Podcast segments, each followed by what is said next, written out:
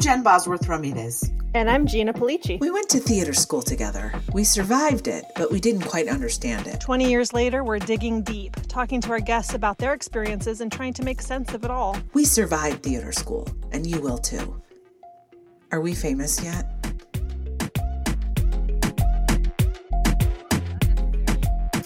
All perfectionism is unnecessary. Oh, I can see, I can see, which is so brilliant. You know, like that's important. I didn't realize, like, oh my God, I can see you. Yeah. And my glasses are the same glasses that Jeffrey Dahmer has. Like, and that wasn't an accident. I was gonna say Dwight Schrute. Very similar. A similar look really style. cute on you. Thank you. And I got um blue blocker and the anti-glare so like you can't straight up just see the screens in my eyeballs you know That's Um, good. i can see is the most important thing like i realized i, I was living like this and Did you have a headache all the time? yeah and Yeah. the saddest thing happened at the at the doctor's office i mean sorry i'm rustling okay the saddest thing okay. happened that wasn't really sad but so my doctor my ophthalmologist was this lovely woman she looked like she was about 12 like literally she was like Mhm. the teeniest loveliest woman anyway she was like have you had headaches your whole life i'm like yeah migraines and she goes and I said, and she made this face. You can't, our, our listeners can't see. And I said, what? She goes, your parents. She made the yikes face. She said, your parents should have taken you. You've been, you've been farsighted for your whole life. Oh, Naja, you're kidding me. And did you ever go to the eye doctor? And I said, no, they always just relied on the school to see if I could see the blackboard. And I can see far. I can't see close. yeah, you're far. So she said those migraines may have been like 50% glass. You just needed glasses. Are you enraged? You know, it's been a lot of rage lately and a lot of Yeah. sadness. I've been doing a lot of deep work in therapy, and uh, it this sadness uh, to the neglect, it uh, to the level of neglect that I now am realizing that I experience is is quite something. Like I was like, "What?" And she goes. She goes, How old are you? And I said, 46. And she goes, When did this? I said, I started having migraines at five. She goes, And they never took you to the eye doctor? And she's like, that is so sad. She was like, she could tell in her face, she was like, oh, that's abusive. Like, she was like, and what did they give you for your headaches? I'm like, nothing because ibuprofen didn't work. She goes, well, of course it's not going to work if it's an eye problem. It's also not going to work. Ibuprofen's not going to help Wait, you. I okay. I I I I'm not. I, I really don't mean to make make this about me, but when you're telling me this story, I'm imagining how I would feel as you. Mhm. And I asked you if you felt rage, but then I realized the thing that I would be feeling is embarrassed, like Oh, it was my fault. I was neglected. Okay, you didn't have that feeling. No, I don't have that Good. feeling that it was Good. my fault I was neglected. I have the feeling of, oh, these, like, it is rage, and it's like, oh, they should have probably been chastised, if not given, like, some kind of ticket. You know, like a ticket Yeah. from the police saying, Oh, girl, we need we need to have tickets for parents. I I, I back that E, for myself. I'd love to be fined. I'd love for somebody to say, "Oh, you sent in Oreos with lunch. That's a fine. That's a that's just like a three dollar fine. But still, don't don't send it in Oreos with lunch. I mean, I don't ever do that because I don't send in lunch because I pay for lunch. right. But the idea being, we we need. I guess the reason I'm being cheeky, but I guess the reason I'm saying is like everybody needs to be held accountable, and sometimes we need external means of being held accountable. Yeah, someone, you know, I was talking with my therapist, and and sh- I really the feeling is like someone should have stepped in and said, "Okay, this family needs help. Like you, you need help. Like you." But here's the thing, like. We looked so good from the outside in so many ways. We had an immigrant success story, right? We had um, a father who wasn't abusive. We had a, in in physically abusive in any way or sexually we had a mom who you know we had good looking um you know my sister was like really really above average in all ways so like it, it's so hard and i know and i think this is what made the movie the show addressed.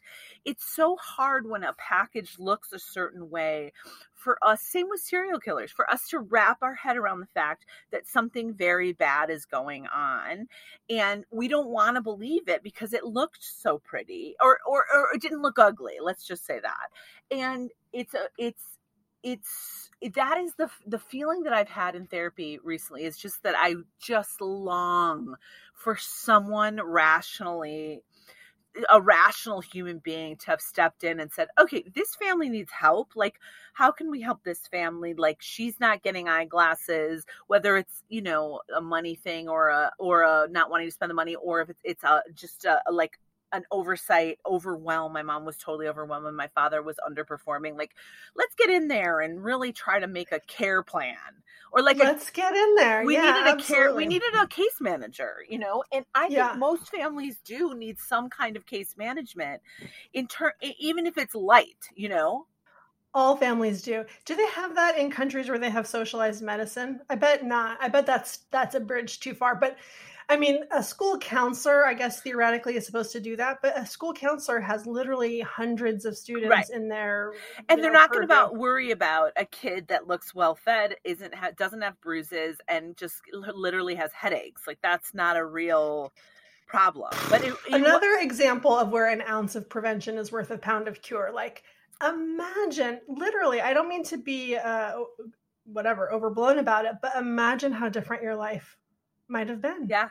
I mean i was uh, i had migraines from five years old. I was barfing and like no one and i actually didn't actually go to the doctor for them because i think my mom was like no that's not a real problem. Like i never went to the doctor until i was 21 for them and then they did a brain scan and they they said no your brain is fine. And then they just said it's hormones which they always say to women and no one ever said it.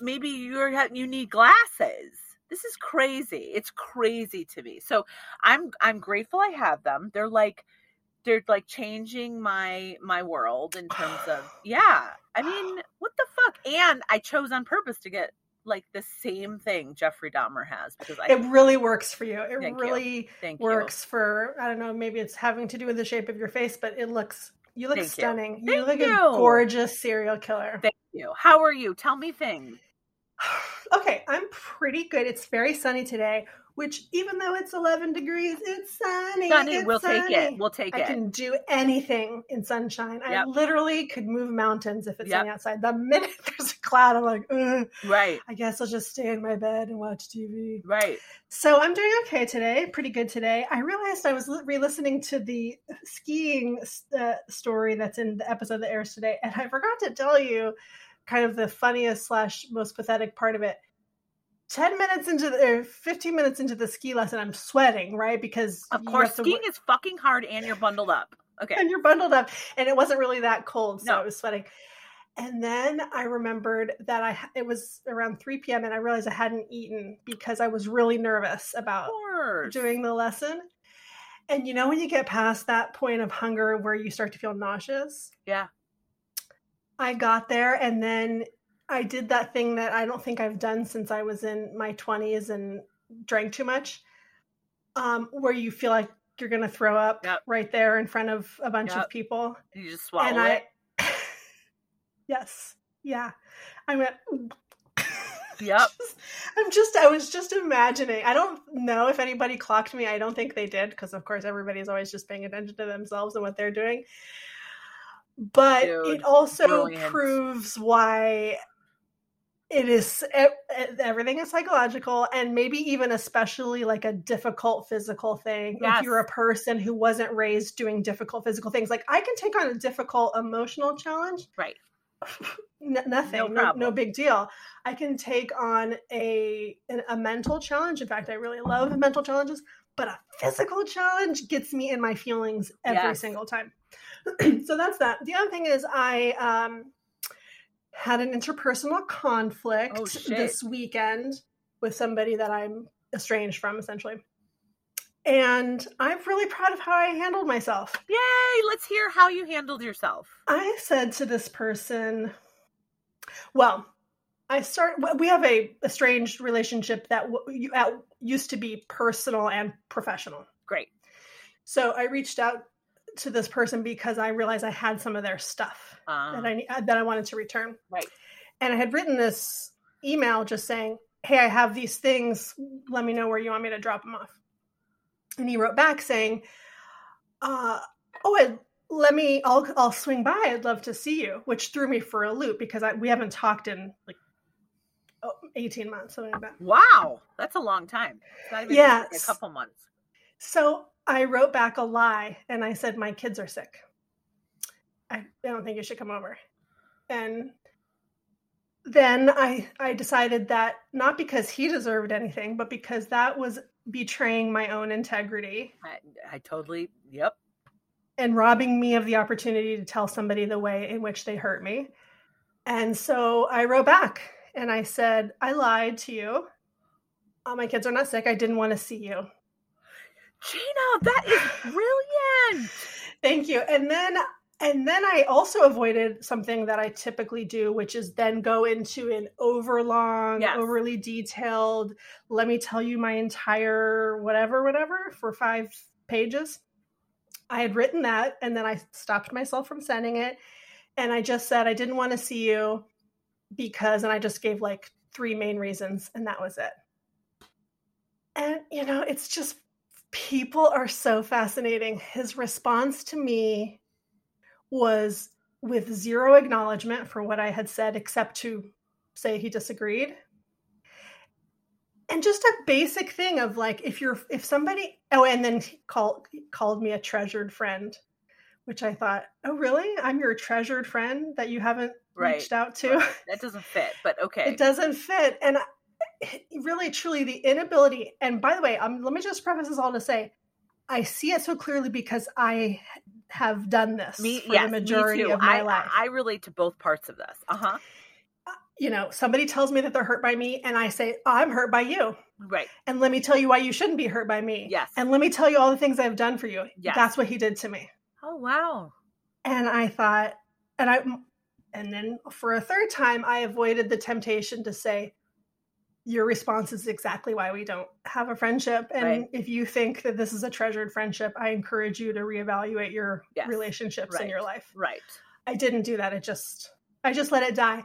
And it's okay because I don't feel torn up about it. And I feel I represented myself and exactly my new guiding thing is let's imagine that this thing I'm going to write to this person gets published on Twitter. Uh-huh. How do I feel about I it? That's so great. I think that that's a good test. A good North Star of like, if this comes out, I always say to like, okay, if I run into this person at a party, how am I going to feel about the last time we interacted, whether it's in writing or, and most of my things I would feel terrible about. So I stopped I tried to do things differently. But I think that's so such a good and also look, the thing about the truth is a personal truth is that it's done then. Like it it, it it exists in the world as a personal truth. They don't have to agree, and clearly the person did not agree with you about the content, like the content of it.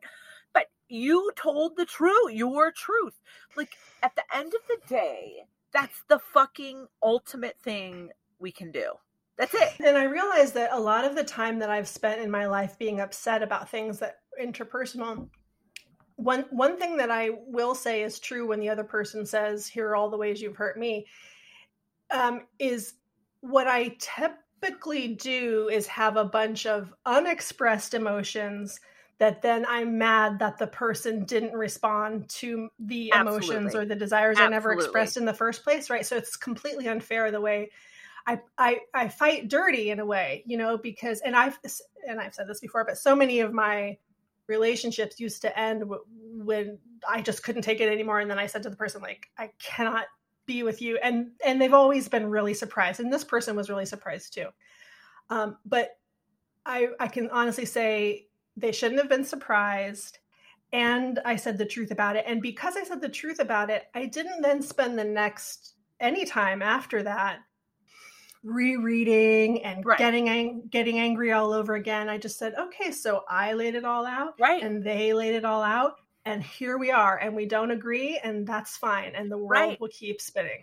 And there's nothing. um it's like there's no like unfinished business like that's yeah. it, on your part like if they have some unfinished business in their brain they're gonna have to work that out but like if we have the unfinished business settled within ourselves i feel like i can move forward and not be a toxic mess inside. Like I am Which is your to- only job. Your only job in life is to not be toxic to yourself or other Right. people. right and because that'll kill you like i am so convinced that you know my i'm speaking for myself and speaking for and watching my mother like that shit that unresolved shit the stuff we make up in our head or the real stuff leads to bad news bad news and i'm not saying people deserve it and i'm not saying i deserve it or my mom deserved it but i'm just saying I, this is my firm belief is that not telling the truth to ourselves and not cleaning up our side of the street really leads me uh, when i don't do that i get sick. And, y- and it can be in numerous ways. And and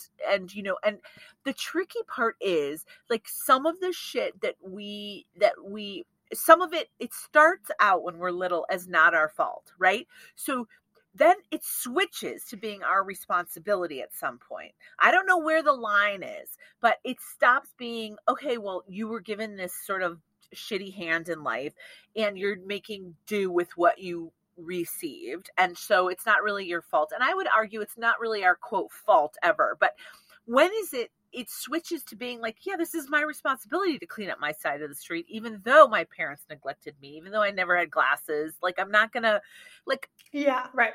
it becomes a thing of like now it's my job now it's my job. And i think it's only done through some kind of support or therapy where you can switch from oh now i've processed it. I figured out what went wrong right and how it went wrong and now it's like what am i going to do about it hmm I love it. This therapist sounds great. So, what's the, what's the, what are you? I think it'd be interesting for people to hear.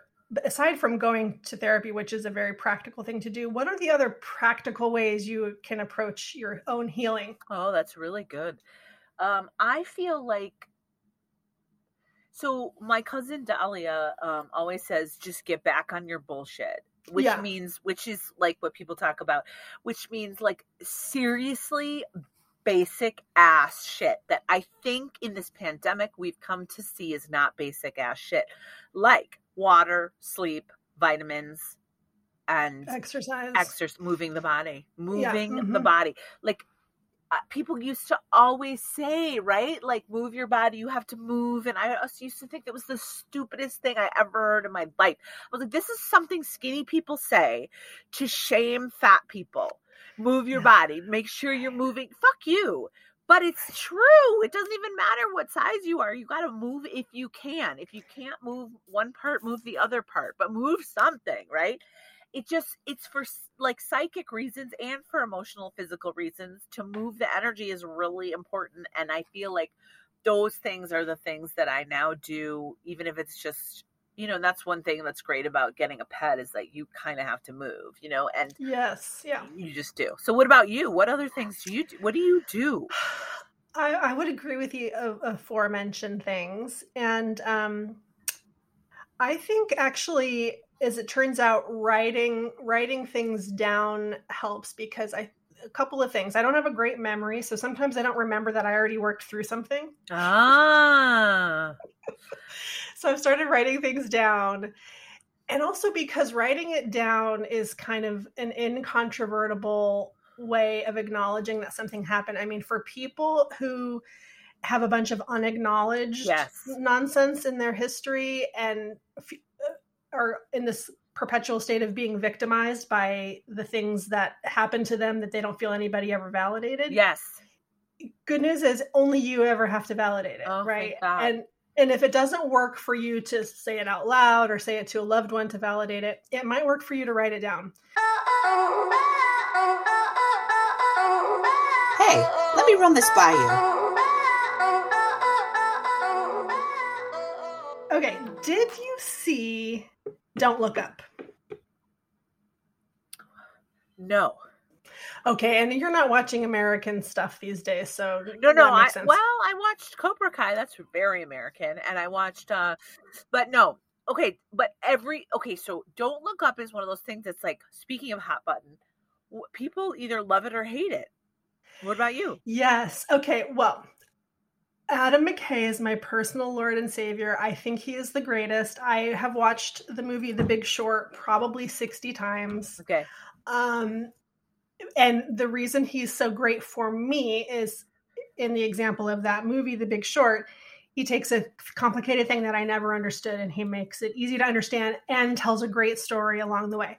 It's not that it's a perfect movie. There's a Yeah. there's a lot about it that I actually don't like, or not a lot. There are some things about it which what I actually don't like, but he has this pastiche style of storytelling that is it's equal parts like informative, educational, funny, scary, Wow. sad. It, it's the whole enchilada, which is that's my thing. That's what I really love. I love something that's not afraid to be all things. However, and I and I didn't actually finish watching Don't Look Up. I I got interrupted, so maybe I'll feel differently after I've seen the ending of it. And I and I like it, and I think it's a great concept, and I think he's doing all of the things that I love him for. However, I did have the thought: Is he becoming Michael Moore? You know, because I was all on board with Michael Moore when uh, Bowling for Columbine Yeah. came out. I just thought he was such a genius. And as time went on, I'm like, oh, he's cuckoo. Like he's cuckoo. He's Oh. conspiracy theory. Yes. He's presenting uh, what seems like a fact without enough context to really Oh, understand the Oh, meaning. right. I'm not quite saying that Adam McKay is doing that, but it, you know, when when people I think achieve success in telling their thing. Okay, here's an example. Somebody will become famous for one day on Twitter because something that they said goes viral. Right. And inevitably, they get a bunch of followers. Yeah. And usually, what happens is that person goes, Wow, that blew up. Okay, well, and then they give their elevator pitch about who they are and check out my website. And here's my, you know, web series, whatever, Yes. which is, I understand it.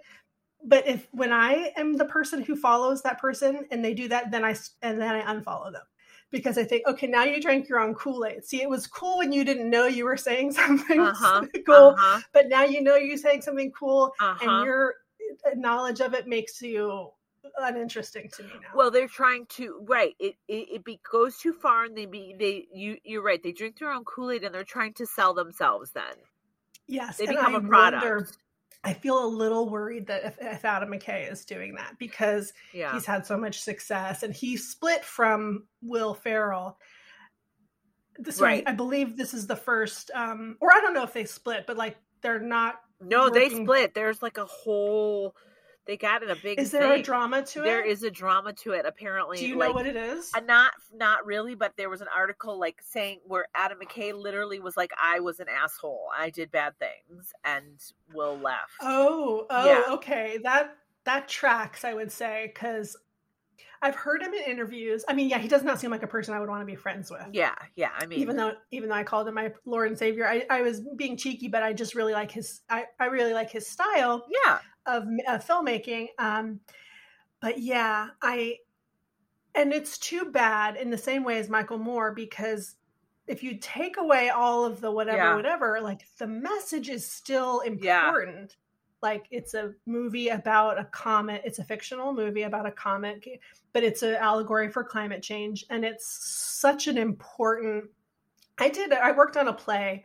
No, I didn't work on it. I, I was close to some people who were working on a play that that was an allegory for climate change, and that is how that is the effective way to get across these really difficult messages Yeah. to people is through a really entertaining story you know Ah. because if you're if you're gonna beat them over the head with you should stop eating meat and recycling is is is not not enough and it does, people are like i don't want to be lectured to but you Right. make a great movie or you make a great piece of art yeah, and people make that connection on their own that's what causes them to Ah. change so anyway so i was just curious did you see any of his other did you see the big short or No, did I you see vice see.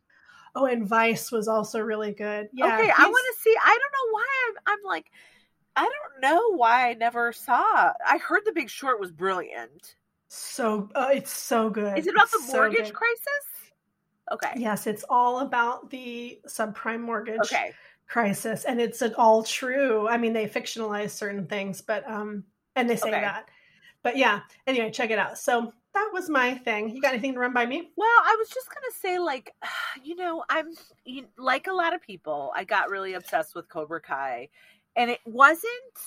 It's interesting. uh, a small child got me interested into it. That it was Mhm. not alive when, uh, you know, my friend's daughter was not alive when we were obviously alive in the 80s. But um, it's really feel, filling this hole for people, Cobra Kai. It started out as a joke, like they weren't making a show. And they put it on YouTube, and then it got all this, you know, hype and stuff like that. And it's look, it's three white dudes that made it. It's not there's there's nothing um nothing progressive about the any of it. Um there's nothing but why is it filling this hole? It's so fascinating. It's it's simple. It's not it, I think we love nostalgia, but it's more than that because a whole new generation is obsessed with it. So it's not even just like it's a bunch of us sitting around watching it. A lot of kids are watching it. It's it's so crazy. It's about karate in the valley. What is happening? Okay, well, I, I haven't seen it, but I've, obviously I saw the original Yeah. uh, movies.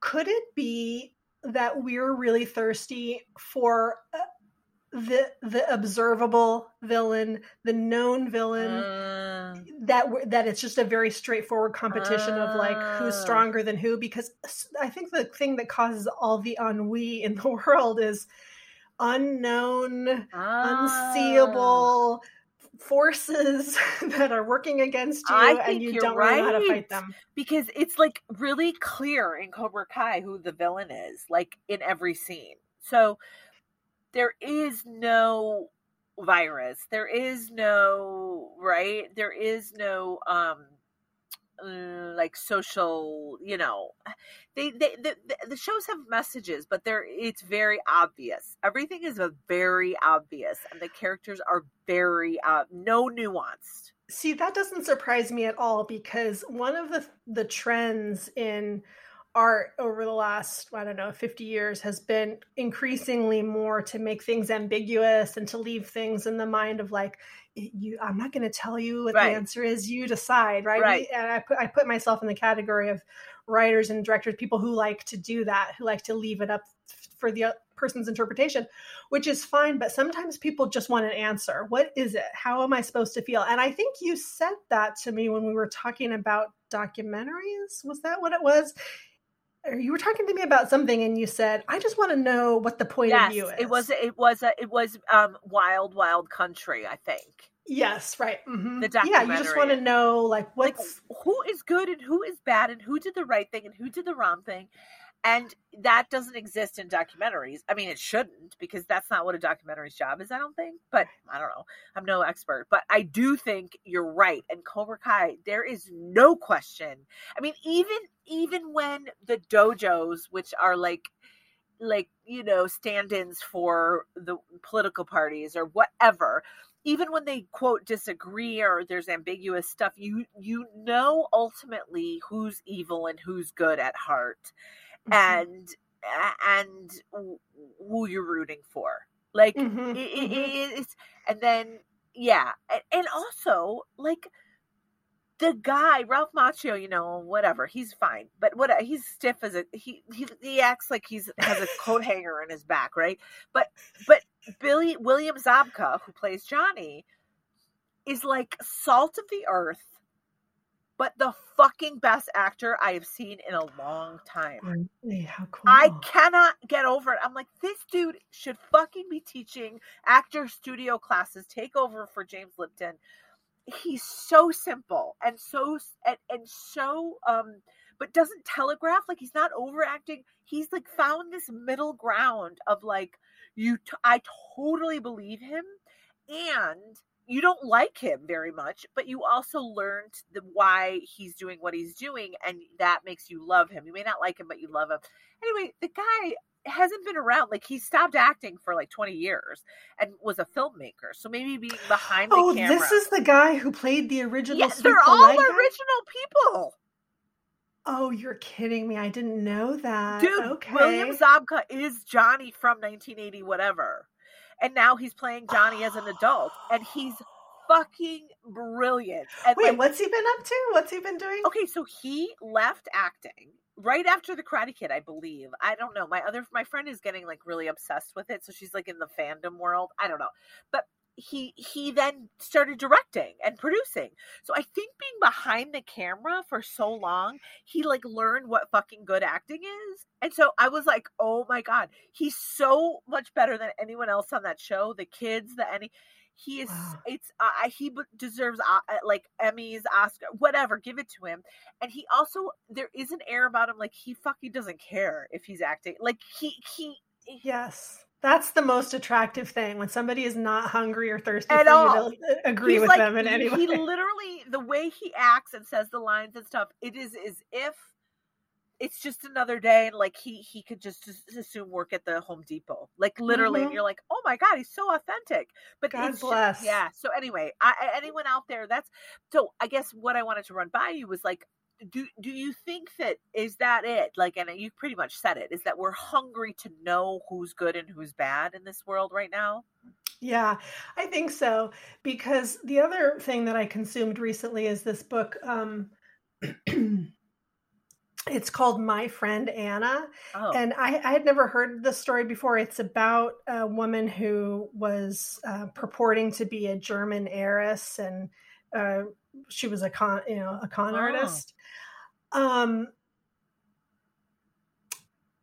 yeah. So the person who wrote the book starts with this story about going on a trip to Morocco Yep. that was supposedly being paid for by her friend Anna. Oh yeah, this is coming back to me. I've heard of this, but keep going. And every time it comes time to pay the check, it's something with her credit card or trust fund. They has to call her bankers and whatever in Switzerland. And anyway, uh, she has no money. She has no trust fund. She's not an heiress at all. Uh, so so the the person who wrote the book did get stuck with a for a while. She got stuck with like a sixty thousand dollar American Express bill, and she was just a Like young us. person working at Vanity Right. Fair as a photography, as whatever, not an intern, but like a low level job. Yeah. And yet, I'm like, really? You wrote a whole book about this? you know, like, okay, if, I'm not saying this wasn't a bad thing, but this thing to you was so bad that you had to write a book at. I mean, at the end, like American? Express, they forgave it, and this girl went to jail, and Yeah, it's it's know. sort of like it- you know I'm what, like, what is, what's the bar for telling a story? well the other thing that comes to mind is like for me as a writer is also like this shit gets bought? What the fuck? They published this shit? Exactly. Is she a white lady? Exactly. Of course she is. And and she narr- uh, it's an audiobook and she narrates it. I'm course. just like Yeah, the it's, yeah, yeah. she's whining kind of and, and I just think like man, okay, maybe this is your right to make this money back because you got this, you know, this has been a difficult thing for you, but like do we really need your voice right now? I don't I think No. the answer is no, no. You could have made a blog about it and called it a day, or like, uh, or maybe there's a Vanity Fair article. It sounds like something that would be really perfect. Oh yeah, there was a, and of course in the epilogue, I guess, or maybe it was at the end. Um, the second this hit the news, so and so optioned the life rights course. of the of the con artist. So and so optioned the Vanity Fair article. So and so.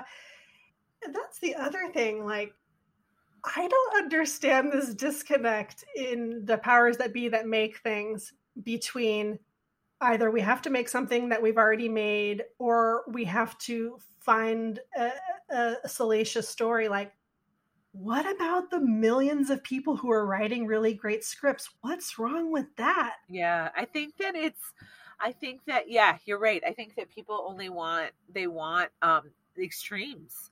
Like either the thing that has never been thought of before or the thing that we will remake some great idea that's been there's we don't like the the middle area in this world, in this culture, in this planet. We don't like it. We and want guess it. what we're gonna have to embrace the middle path at Yeah. some point because not embracing the middle path is exactly why we have a lot of the problems that we Extremes. have yeah extremes like come on so yeah and then yeah i just yeah okay yeah that doesn't sound it's like good for you that you but also it makes me think that like okay like you know she had all these connections at Vanity Fair, right? Probably. Girl, and, and honestly, she wandered into these jobs. Yeah. Like she uh, got she went to Kenyon College. I'm sure it's No. all about her Kenyon Yeah. College connection. She went to Kenyon College. She wrote, she figured out the formatting of somebody's email because she looked at how Vanity Fair formats their emails, sent it to somebody looking for a job. That person wrote her a like three paragraph response. Oh, and I'm not the right person, but you look great. And you know what? Let me forward your thing. And I'm going, who who gets this treatment? Right. I, I- I are you telling that- me that if I, I- just cold no. emailed somebody So, at Vanity Fair? I literally get that treatment one out of every 635 maybe emails, and it's a two paragraph saying no, but great cover letter. but you're great. Yeah. Doesn't lead to anything. And no, and it's not no, but let me refer you to No. my colleague who's No. definitely going to give you a job. I mean, it's it's, just it's like she's probably a cute white lady, right? I mean, like that's exactly what she is, and it's all and and that's what got to me. There was no point in the story where she said uh, she she was plenty happy to talk about. She was, as they say, she was po mouthing, saying that her, she didn't come from a lot of Right. money and she's from Tennessee and whatever. She was very happy to say that, but she never said about her privilege, and that's why. of course it's my white um, thin attractive Yeah. privilege Yeah. that got me the job. a job at vanity fair you know getting into these circles where i can go meet somebody who's trying to con Right. rich people You can't even meet somebody that's trying to cut the rest because really what you would be is like talking with homeless people on the street. Like that's you know what I mean? Like go do write a Mhm. book about that. You know, yeah, Yeah. no, I'm I, Yeah. a hard pass to that. hard pass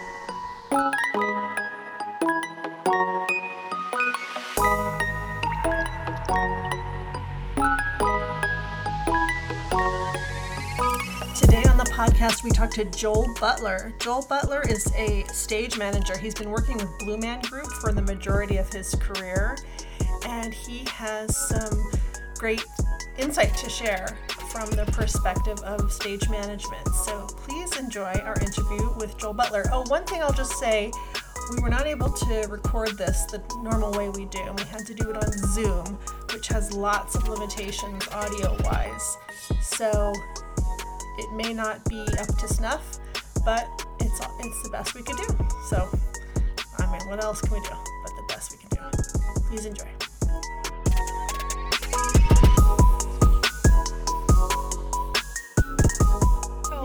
Exactly the same. Exactly the same. Oh, so do you too. It's so great. Oh, it's go on.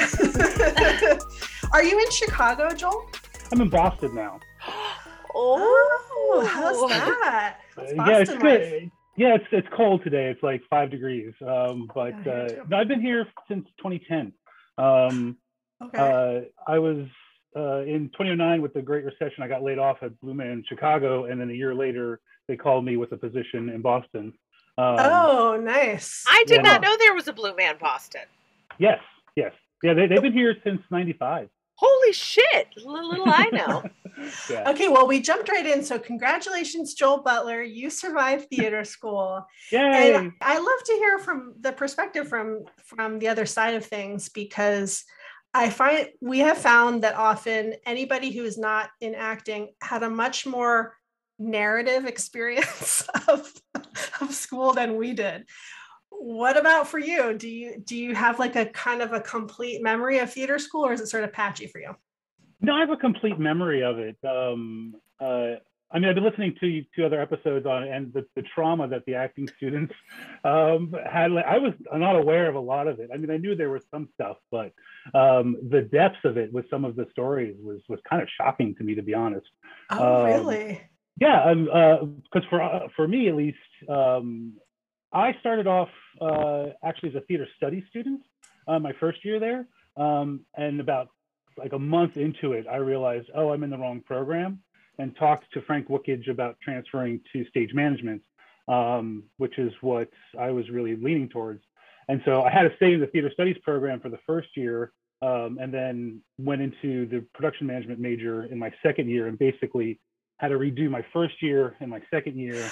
And um, Wait, does that mean truncated. does that mean that you thought you were going to be doing stage management in the theater studies program? Yes, yes, actually. Oh, that sucks. Well, well, um, when I was looking at schools, you know, I mean, I always, I always knew I wanted to do theater. I always, you know, I grew up in New Jersey. My parents took me to see Broadway shows all the time. You know, one of my first memories is seeing Peter Pan as a kid with Sandy Duncan, and you know, oh, and I, yeah. You know, I remember the feeling like when I saw them fly, and I was like, oh, you know, and so that really like hooked me. And so, um, you know, and I went to a performing arts high school part time, you know, for acting and voice. And I knew pretty early on that I didn't want the actor's life, but I wanted to work in theater. And uh, in my high school, uh, the stage manager was actually kind of more like an assistant director than a stage manager. So I actually wasn't 100% clear of what stage management really was until I actually got to college. And so looking at majors and looking at schools, and then when I got to theater school, the theater studies program, looking at the curriculum of it really seemed to align with what I thought stage managers did because the production management uh, major only had one stage management class. And so I, it Oh. didn't really feel like this. And then when I got there, I was like, oh, I'm in the wrong program.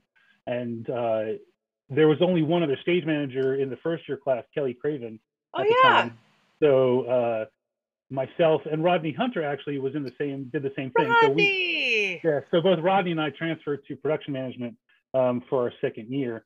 Um, but Frank Wukitsch was really supportive and let you know both Rodney and I be assistant stage managers for our crew assignments for the second and third quarter of our first year, and then really transitioned fully into the production management major Your um, second.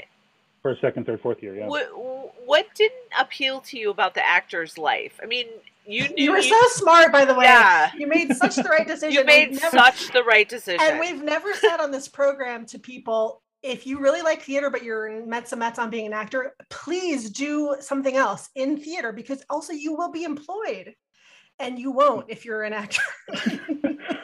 Uh, well, that's part of that, you know, as part of the employment. And plus, you know, I had so many self-esteem issues back then, just the constant critiques and, you know, of, of everything. I just didn't want to deal with that with my mental state. that was um, smart. and just the, and just the uncertainty of it. I mean, there's, I knew there was always going to be uncertainty going into theater, but I kind of wanted, you know, I, I really thought about, okay, what, what is it of theater that um, attracts me? And what is it that I really enjoy about theater? And, you know, for me, like, yeah, the applause was great, but what I really enjoyed most was was the process and putting it all together Yeah. and putting it on. And that's kind of where I felt stage management was the really uh, a good fit for me. And then in actually getting to do it at the theater school, I just fell in love with it immediately. And um, What about it did you fall in love with? Like, what made really had a lot of juice for you about it? Oh, well, um, I love puzzles, and you know, stage management is really just kind of like putting one big puzzle together all the time. Um, you know, and then learning more about you know the rules, the, the duties and responsibilities of a stage manager um, was was really appealing. Frank Wukitsch actually. In, in the stage management class, gave me the best piece of advice I've ever gotten about what stage management is, and and and I've taken it with me. And what he said was, um, stage managers are in charge of nothing but responsible for everything. And- Wow. and I've really taken that to heart, you know, and um, and the way that I approach stage management, that you know, I'm not I'm not dictating what people are doing. I'm responsible so that they feel supported, so that they can go on and put the best show up every night that they can do, you know. Yeah. So one thing that occurs to like a lasting memory of stage managers and stage management at our age was there is something sort of inherently parental about being a stage manager and when you're having to do that with your peers or in many cases probably people who are older than you what was that like Uh, and you know, it's definitely intimidating at times. You know, you know, when I had to deal with some personalities that um, were a little bit more grander than others. Uh, That's a nice way of very saying nice it. way of saying it. um, you know, I I never, I personally, I never had a negative, really, really negative experience with anybody at the theater school. You know, there were definitely some people who uh, had some egos about them, and you know, had to um, uh, navigate those waters. Uh, especially when I did Macbeth, there were a few in there. Oh, Mac- you did. You stage managed Susan Lee's Macbeth. Yeah. Do you know? I, Did I they get just to pick i'm sorry did the directors get to pick their stage managers No, no. Frank Wukitsch assigned them. Oh, I um, loved yeah. Frank Wukitsch, by the way. Yeah, that- yeah. He was great. Oh man, but um, I I remember. You know, it's so interesting. The two productions that I think got get the most sort of uh, I don't know, weirdness about them were Peter Pan and Macbeth, both directed by her. And I don't have anything. Look, I don't know her from Adam. She said some really weird shit in our classes, and and and also, like, I'm friends with her on Facebook, which is odd. I saw that the other day. But anyway, per, that show, that Macbeth show, was sort of this larger than life situation. It, it, was almost like a Broadway play in at the at the Merle It Reskin, was. Yeah, it right? was. Like everyone wanted yeah. to be in it, and I, I don't. Oh man. Well, she had this great. She actually had that great concept, like with um with the drumming. yes, you know, the 'cause, you Japanese know- drums, right? Yeah, because yeah, because for the big fight at the end, we had the ensemble circle, this that that rake stage, you know, that we used for both that and Yellow Boat, and Yeah. um and and it just you know it was just really primal, you know. Uh, Little did I know that drums would be a huge part of my life at that time, but yes. um, oh you yeah. know. nice segue. Nice segue. Tell everybody what you're talking about. Yeah. Oh, 'cause, yeah. So now you know because I worked for Blue Man for 20 plus years now. So um, ju- just drumming has just kind of, ironically, because I never cared two licks about drumming, you know, that it's just uh, percussion it's your whole life. part. Yeah, pretty much. Yeah. So yeah. tell us the, tell us your Blue Man story. How did you get How that did- job? Yeah. Oh well, I was uh, so after college, uh, you know, I did the day job thing, but I actually worked at the theater school for a year as the production coordinator. Um, that little office right in the front there. Uh, yes. I worked there for a year and then did like a day job, did some crew at the Goodman Theater, and made my way to About Face Theater, uh, which is the small uh, LGBT company in Chicago. And then, kind of through them and other people, someone's like, "Oh, hey, Blue Man's looking for a stage manager," and so uh, I applied, uh, and luckily got it. I did apply with Blue Man when they first opened uh, in '97 in Chicago, but they were like, "Oh, you're just out of college, go get some more experience." So, so I did that, and then um, So I have a question. I have a question. Did you feel when when you left the theater school um, as a stage manager? Did you feel like equipped to be a stage manager? I did. Um, I- That's because, fan, fucking fantastic. well, because the you know another thing that you know the Frank Lucas said, he actually gets some really great advice. Was you know at least for the stage management department and maybe all the technical side of things is the school will give to you what you put into it. You know, um, you know, it, and for us, the majority of our education was actually doing it and doing the Oh. shows. You know, and you know. Uh, I actually just got done working at the Boston Conservatory at Berklee for the fall semester, being one of Oh. their stage managers, and just getting to see how another conservatory does things. Like we were spoiled at DePaul. Oh, You know, we were. I mean, having that Merle Reskin stage, like, and have and being able to do shows in a Broadway house, and you know, like we were spoiled. oh, that's so Uh, good to know. you know? It gives me a new perspective. Okay, okay. And you know, and and you know, and even hearing the stories about oh, having to do shows in classrooms, like there are some of their students, you know, they don't have a guarantee of being in production. So, you know, at least when we went there, you know, all the acting students had a guarantee that they were going to do shows and gain experience. You know, um, like another some some places don't do. You're not guaranteed to be in a show at all.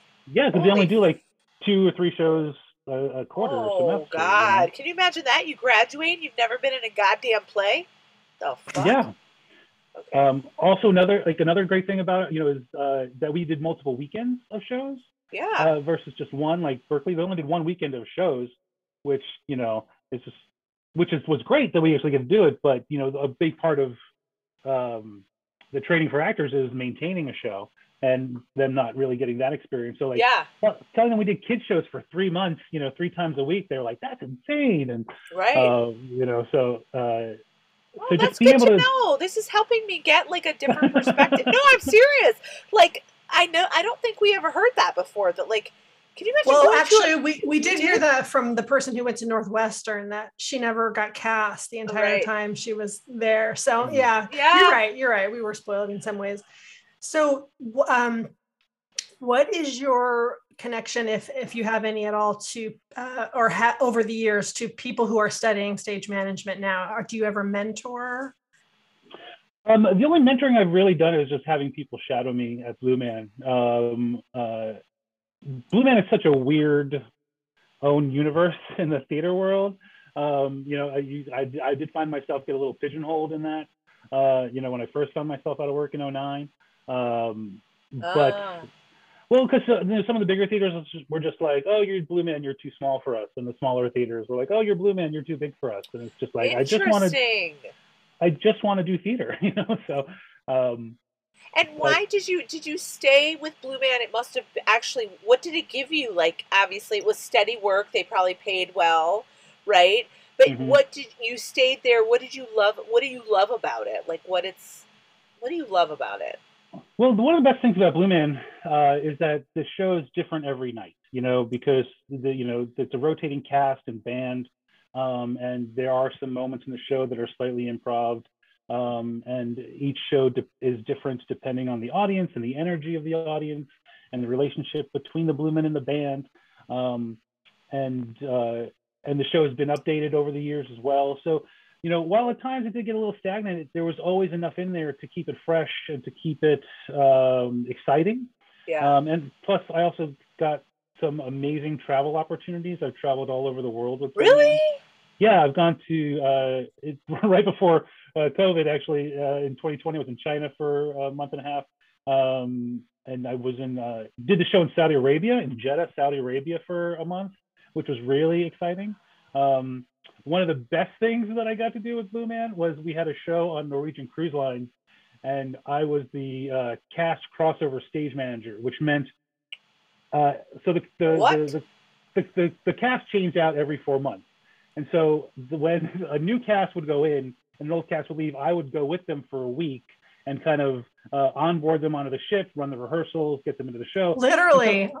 Yeah, and so I would get I, on board, yeah. And so and I would get you know I would get to cruise the Mediterranean for a week or the Caribbean for a week and get paid, and it was great, you know. So um, That's and I did- amazing. I did that for like four years, you know, and you know got to got to go to um, everywhere in you know Rome and Barcelona and uh, Palma de Nor- It was amazing. So, so just yeah, you that sounds like a fucking dream, and also it sounds hard. the other thing that I want to say is like when I, the, my biggest sort of um, learning experience with a stage manager. This is good. This is like ask a stage manager. So I didn't realize that stage managers ran rehearsals for understudies. Mhm. It's fucking crazy. You have to be a director. So Yeah. like you I, I, I- I don't think people know that. So when I was understudying at the red uh, at a Red Orchid, um, Stephanie Heller was our stage manager, and um, she ran. She had to be a director, a stage manager, a props person. It was crazy. So I don't think people know exactly the amount of shit that stage managers do, and the amount of like um, emotional labor that's involved because we had people that didn't know what the fuck they were doing as understudies and she would have to teach them how to Mhm. do crazy crazy yeah, I mean, you know, another analogy of stage management is you know we're just spinning plates and just trying to keep all the plates spinning at the same time, you know. and you know that's why it's so important that stage managers have a good relationship with directors and and really pay attention in those blocking sessions and rehearsal sessions because it's our responsibility to communicate the director's vision to the understudies um, once we're open I Yeah. mean, it was crazy how much directing she gave me, how much Mhm. direction, and good direction. It wasn't like she was like, ah, she like knew knew the play inside and out. So, anyway, I guess what I'm s- I also want to ask is how do you think that there's a certain amount of psychological awareness that you need as a stage manager to deal with Yeah. people? Right? oh yeah definitely oh definitely i do wish um, that uh, part of the curriculum was more like uh, sociology classes psychology classes um, th- those personnel management type classes because that is a huge part of stage management, especially on a long running show. On a shorter show, on like a contract show where you're just doing it for four or five weeks, there are some things that you might like. Okay, we're just here for a few weeks. Let's let it slide. But you know, doing an open ended show that runs for 20 years and you have interpersonal conflict and dealing with this stuff, you really need to nip that in the bud as quickly as possible. Joel, I have seen some crazy ass shit go on, and the stage manager had to like this guy in in. I just have to tell you, in an understudy rehearsal, this guy got so mad that he smashed a glass, and I was so triggered. I thought I I was like, what the fuck is happening? And then our stage manager stepped in and was brilliant. But like, what? How did you learn that shit? Like, how do you approach that shit? It's just just by doing it you know you you just kind of got to suck it up and do it um you know when those hard things come uh, and you know rehearsal rooms get tense because that that happens you know? Um, i mean that happened at the theater school too a few times too so um, and that was hard you know as a student you know in dealing with faculty directors and who might get a little um, feisty uh, You're so you're so diplomatic. They got fucking butt ass crazy is what they got.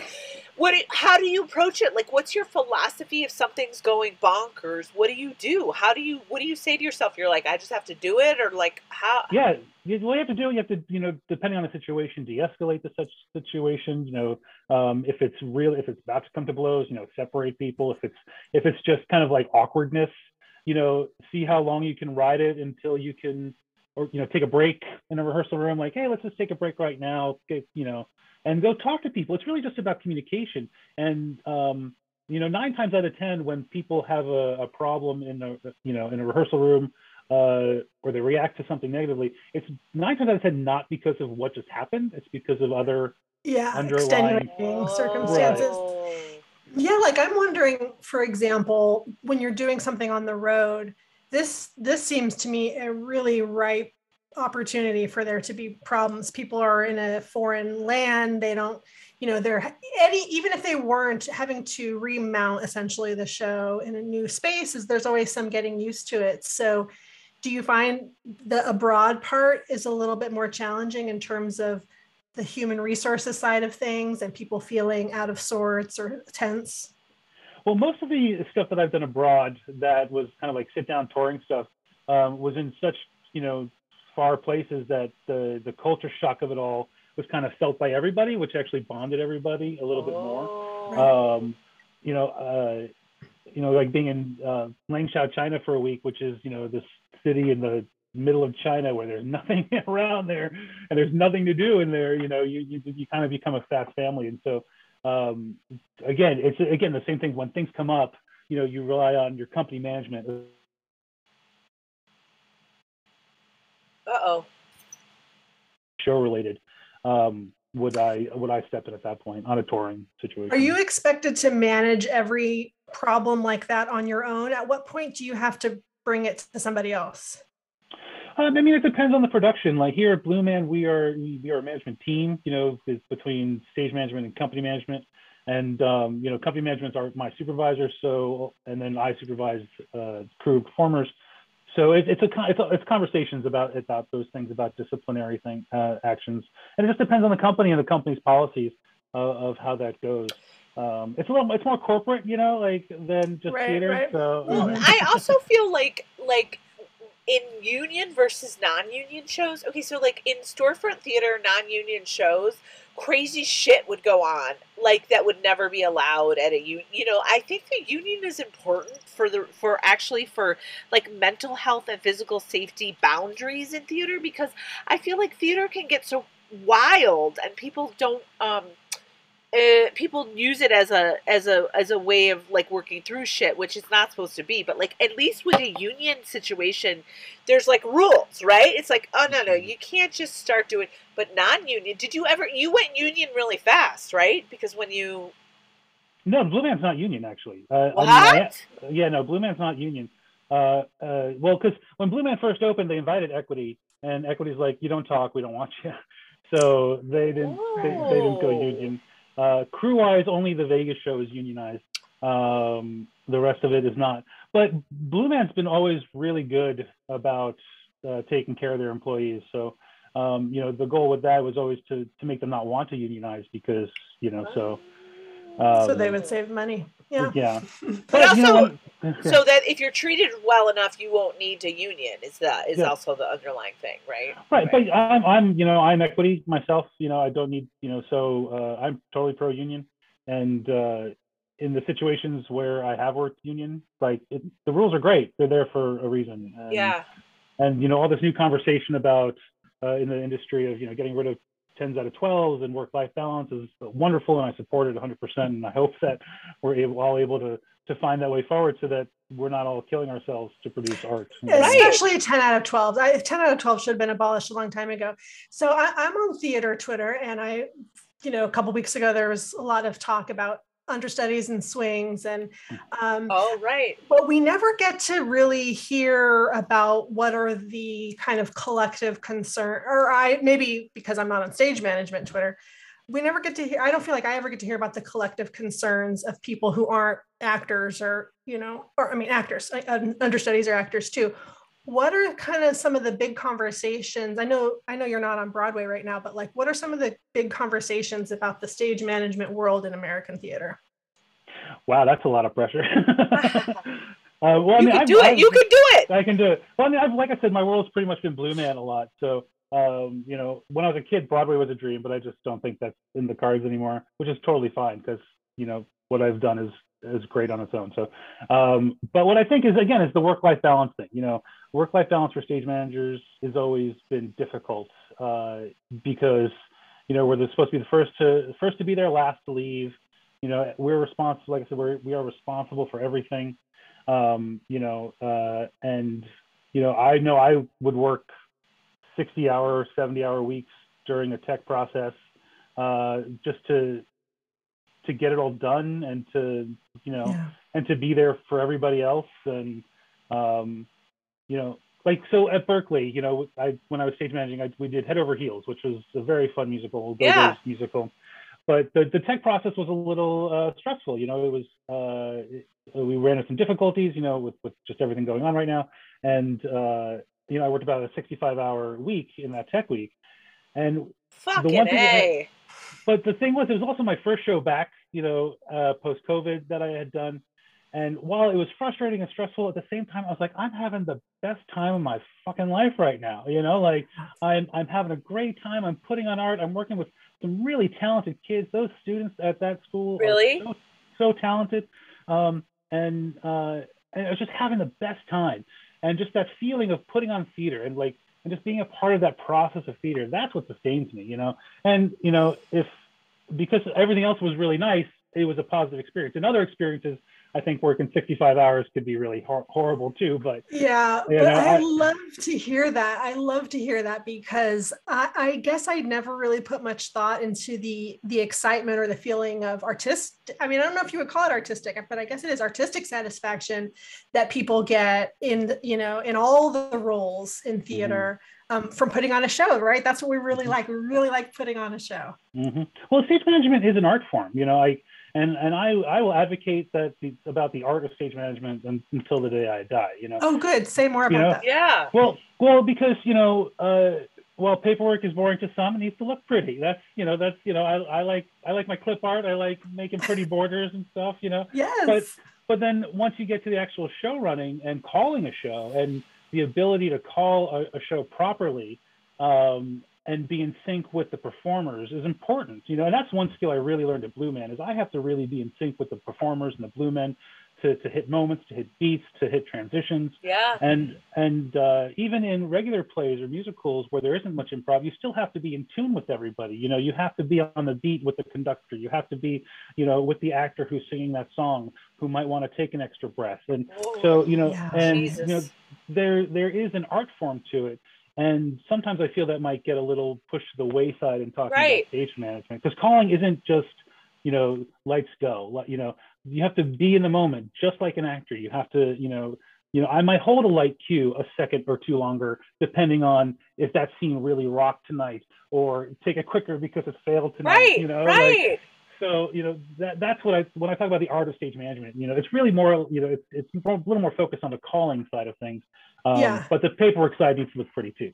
the the you have it's a lot of active listening which is exactly what it is to be an actor i one time was hearing somebody on uh, some podcast talking about um, calling starlight express Mm. which you know people like broke their legs and stuff in that show for people who don't know it's it's a musical that's everybody's on roller skates and so that i think actually in that show is where they they pioneered something about the those cue lights. I think that's where state. I think that's where cue lights started. Was at Starlight Express. I, I could be making that up. oh, I, I don't know. Yeah.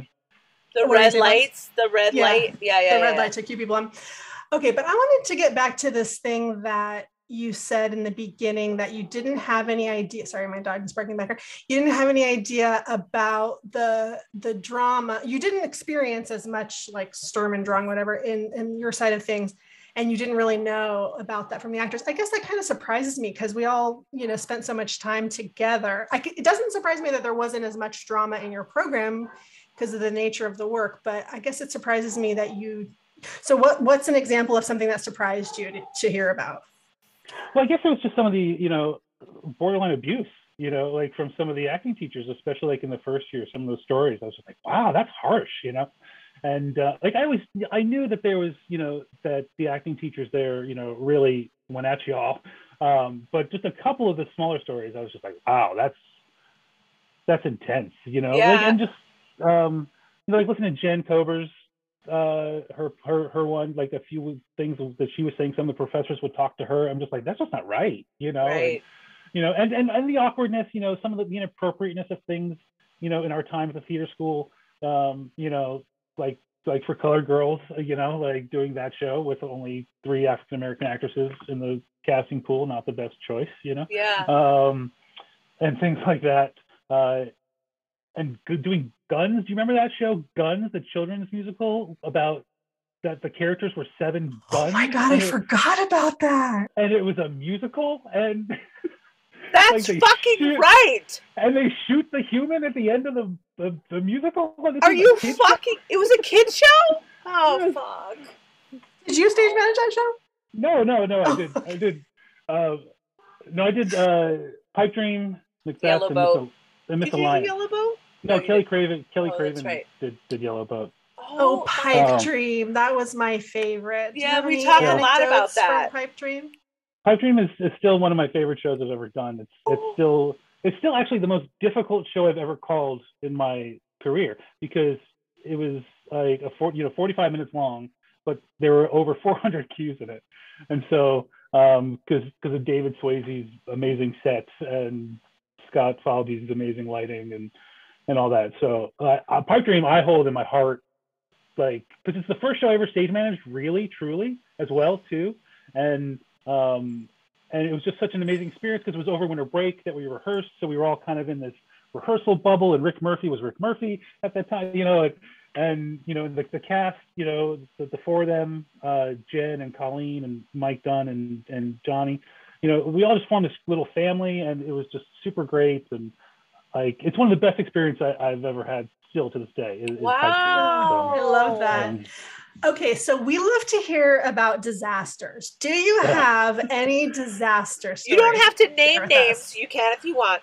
but like your because I I one of my things is like I've recently in my in my middle age years developed uh, stage fright.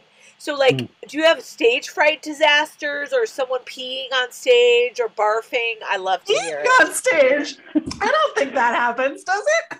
Peeing? Someone must have peed. Oh, it must have. I mean, I've, you know, I have, knock on wood, I have been fortunate that very few things have gone wrong in my shows. Holy shit! I, especially Blue Man, like half the time, the crazy stuff will happen to other people, and I'm just like, well, I want to have that fun, you know, like, you know, that's why you Okay. do my theater. All right, the I'm gonna. stuff, Uh, you nobody know? has ever gone up on, at Blue Man like fucked Well, they don't have lines. No, but like I mean- like doesn't know what to do next or like has a panic attack. Like that's my thing. Is like No, I mean, I haven't. I mean, it's possible. I haven't had a show like oh that. You know, the- the- I these mean, people are well, good. The one thing that did happen once was uh, during a video transition, a blue man had uh, some uh, stomach issues and needed to run to the bathroom. Diarrhea is what you're saying. Let's Yes, just yes. call it what it Uh, is. diarrhea. Had to run to the bathroom, quickly get out of the, his whole costume, and then uh, come back on stage. Now, the point in the show was the, the Drumbone piece, you know, with the sliding uh, PVC pipe. Uh, and so there's three roles: right, center, and left. Um, the, the Please tell man- me it was Jeff Brown. Was it somehow It- it Jeff Brown? Okay, It was I'm not. You know, Jeff Brown and I have only ever done one Blue Man show together. That's in crazy. The entire time. right. Um, uh, but so yeah, so the person who had the the diarrhea, he only knew two of the roles, right and left. But the third person, the third blue man that comes in during the piece is the center blue man, and because he went to the bathroom, he uh, had to come in the center blue man, and he did not know the piece at all. oh So shit! that was uh, quite hilarious. Of the other two blue men, like very broadly motioning and moving to get him to to play the instrument correctly. Uh, and that was a very amusing story. Everyone, got, I mean, got a huge uh, kick out of that. And But is the about it audience none the wiser? Like, None the- isn't none that the wiser. fucking crazy? None the Isn't that That's crazy? so crazy. Honestly, like every mistake that actors make or or or anybody makes when they're calling a show, whatever, we feel that it was so glaring and so obvious. I mean, I remember being in shows, probably in high school, where you know, remember I remember doing noises off, eh, which is already a very convoluted play. And, and just completely switching sections around. And my mom had gone to every performance I get off stage and I'm like, can you believe it? And she's like, what? It was great. She had no idea. And she'd seen the show three times before. So it's just one of those things. I saw. I went and saw uh, one job I had gave us Chris's bonus of going to see Joseph and the Amazing Technicolor Dreamcoat, the touring of it. And so we went. And at the end of Act One, all of a sudden, like I noticed all the lights go out and the work lights come on, like for the big end for Go Go Go Joseph at the end or whatever. And I'm looking, at- you know, and I see all the tech people like running around. I'm like, ooh, something's going on. What's going on, right? And then during intermission, like I'm talking to all my coworkers, like, oh my god, did you notice that? And they're like, what? I was like, you didn't notice all the lights go out, and then all like. And these were people in the theater, right? Like these are theater no, folks. No, Oh, no, no, they weren't theater folks, but Oh. it's just, but still, it was just like, really, like you didn't notice that at Right. all. It was- right. Yeah. I, I love the story. I mean, we interviewed Joe Mantegna, who said that like he went up at in Glengarry Glen Ross, like went up at the opening night or opening night or like Opening like night. opening Broadway. night on Broadway. Wow. The dude dropped pages and then and was uh, doing a monologue. And then they he just like basically like made some shit up and they dropped the curtain and then he wasn't gonna go back on basically and then like Oh, my. Mamet and Lindsay Crouse came to him and said you have to like and then he won the award, the Tony or whatever. But the point is like it is so anything can happen. Like I'm just thinking of like like weird shit. Like when I was again at, at an understudy at Red Orchid, we were I was in the audience and someone and I was watching a show and it wasn't an actor, but I, uh, someone in the audience was high on drugs or like painkillers and began to snore and like convulse. And I watched the stage manager watching me watching, and we were both like, what do we do? This person was like, it was crazy. And it's a small house. And I got up as the understudy. I got up and like went over and she like thanked me for it later. But the person was high on drugs. I mean, like it was Yeah. crazy. Like shit goes on. You can't control an audience. Mhm. Whose I mean- is it somebody's job to to watch the audience? yeah, house house management, and house staff uh, normally does that. Yeah, I don't know mean, where the house. yeah. I don't think we I had. mean, we used to have ten o'clock shows at Blue Man's that back in the day that got really rowdy, um, you know, and so and we used to have all that paper in the show too. Um, I don't know if you like in the finale. Oh, and we- oh yeah.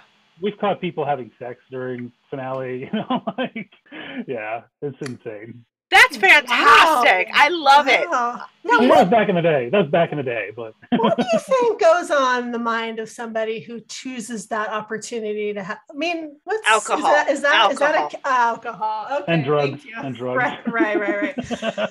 How could I have forgotten? yeah. Okay, so you didn't have maybe some of the same um, problems or, or, or traumas that the actors did, but you, you were going through college and Mhm. and of course this show is about surviving and so what were some challenging moments that you might have had personally or, or with the program or interperson with your friends Mhm. that and how did you how did you survive how did you cope Yeah. Um, well, you know, one of the big things for me was, you know, coming to terms with my sexuality, realizing I was gay, you know, um, in, you know, my first year. And, uh, and um, you know, one thing that I really, when I think about the theater school, I, one thing I think about is the community that we all formed there. You know, like I might not talk to a lot of those, you know, to, to you and to all those people, but I, I still consider you all family in a way, you know, like we all went through something that is specific to us and, uh, and now it's gone because you know they're in that lovely new building. You know, I know. You know, um, you know, but you know, like I remember the Foursquare tournaments out front. Oh, and there- Four and, uh, Square! You know who was fucking good at that? Was fucking Alex Scooby and Logie. Yes, and Tate, Tate. and Tate, And yeah. Those yeah. motherfuckers. Oh my god. you know, like I love those. You know, remember the Foursquare tournaments? I remember, um, like uh, I can't remember if it was our third year or fourth year. Where I think it was the MFA directors did a bunch of one acts in the lo- in the lobby there, you know, like the one with the monkeys typing Hamlet. And I just remember like Oh. everybody was like was all around and just like watching them and laughing and just having a great time and and um and the God Squad parties and um all the other parties and um I just remembered, you know, I just remember the community that we had and that's that's kind of what I always think back on, you know, and um How were you able to? Who supported you? Like, how did you? How were you able to when you came? You know, came to terms with being gay. Like, did you feel Hmm. supported at the theater school, and did it I help? did. Okay. I did. Um, uh, you know, my first year, uh, there there were these two uh, slightly older people in the theater studies program.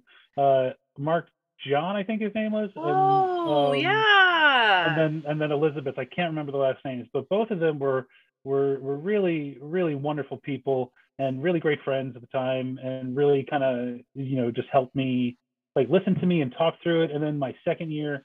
Um, Jeffrey Hoffman, who was a MFA actor, yeah. work their front desk. Like he he he he more than anybody else really uh you know he was one of the first you know out and proud gay men that you know I'd seen and just really uh allowed me to to see what that was like and just to be okay and just it is and and so it was it was really through like that part of my second year where I really uh accepted myself fully and uh, it was just just by getting to know people who I hadn't known and listening to experiences that I hadn't experienced before.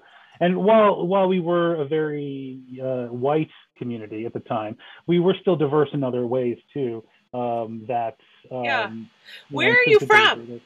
New Jersey. Oh, you're from Jersey. Okay. Mhm. And so, did you? Was your family supportive of you when you came out?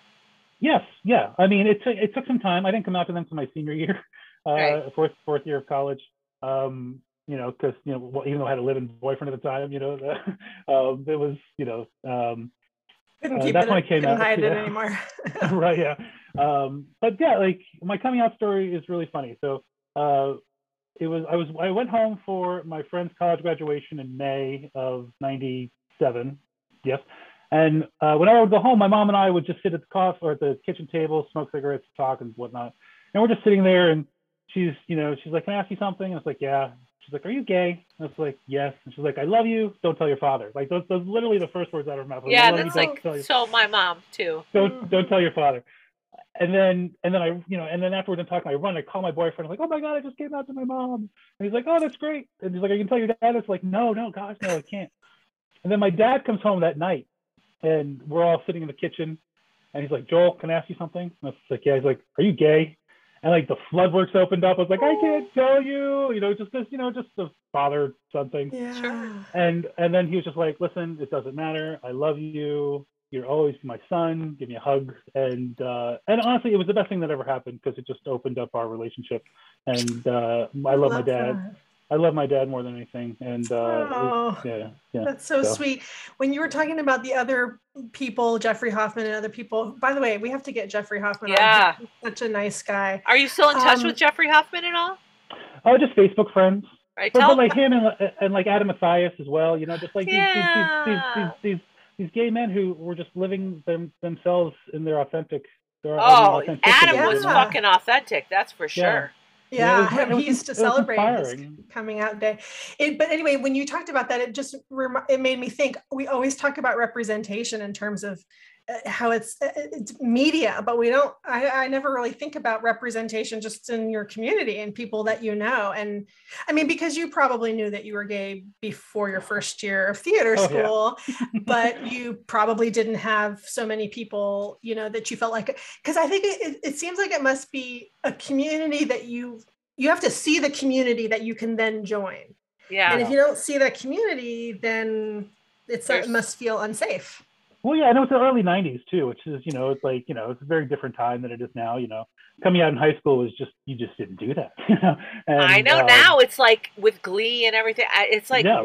Kurt Hummel, you know, that whole Yeah. situation. Like people are really, we, you know, we did, we, some of us did the hard work back Mhm. then. Oh yeah, I, I was For the- talking to my son the other day, and he goes, Mom, did you know that like in the 50s, gay people could not? And I go, In the 50s? What are you talking about, dude? It was like 10 years ago, practically. Mhm. I mean, it really hasn't even been very long at all. And Yeah. and, and and to think, to think that you were because you did theater in high school, right? hmm To think that you were Yeah. a theater kid in high school on the East Coast and you still didn't feel like, you know, Oh, it yeah. was safe for you to be who you were. No, I, and I did, you know, and I did the the thing that a lot of us did back then was like, oh, I'm bisexual, you know, before Sure. they- you know, before gay, just to test the waters, you know, like how is everybody going to react to this? And, um, Yeah.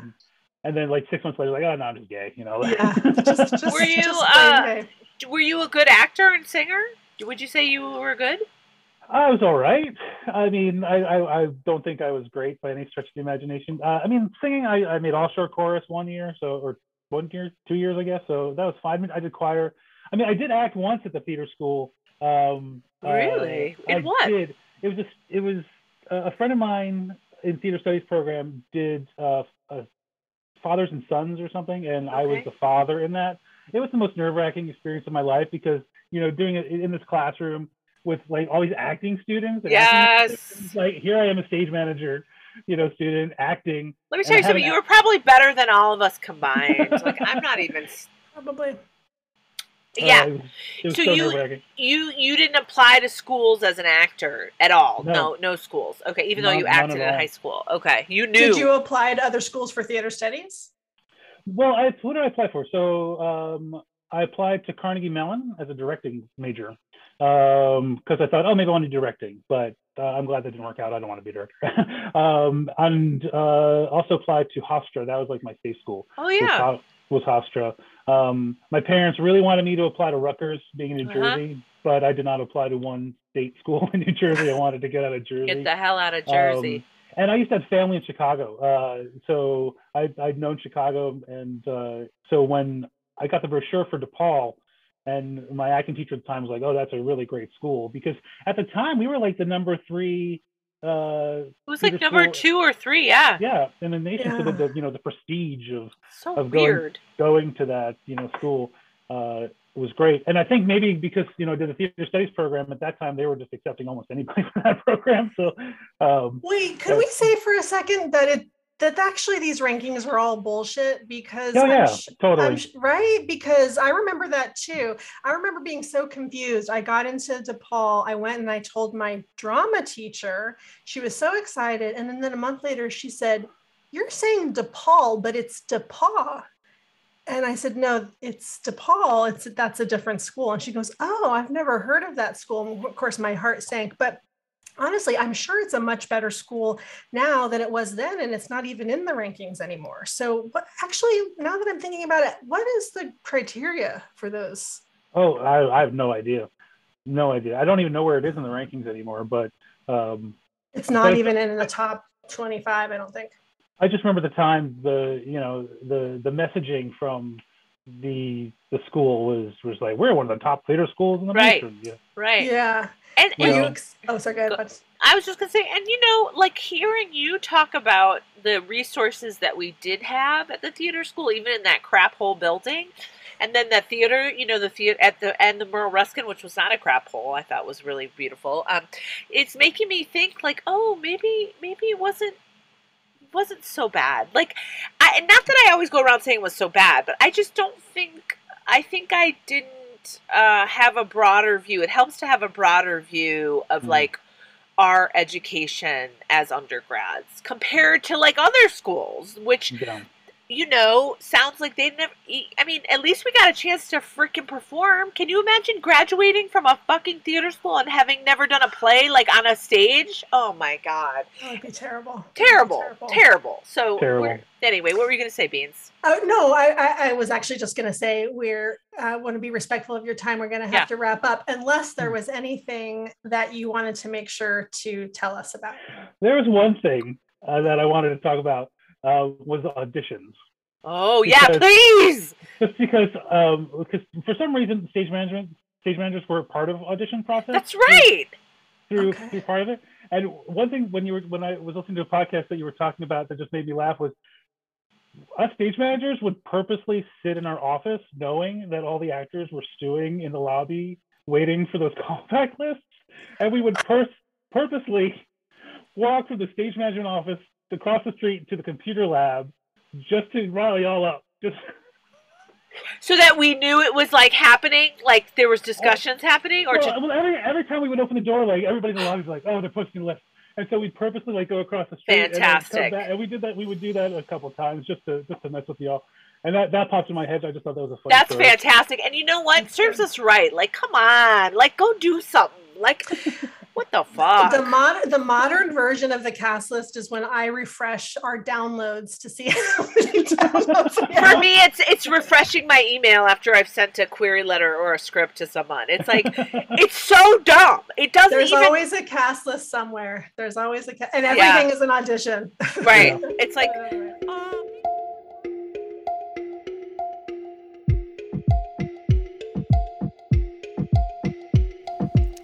If you liked what you heard today, please give us a positive five star review and subscribe and tell your friends. I Survive Theater School is an Undeniable Inc. production. Jen Bosworth Ramirez and Gina Pulice are the co hosts. This episode was produced, edited, and sound mixed by Gina Pulice. For more information about this podcast or other goings on of Undeniable Inc., please visit our website at undeniablewriters.com. You can also follow us on Facebook, Instagram, and Twitter. Thank you.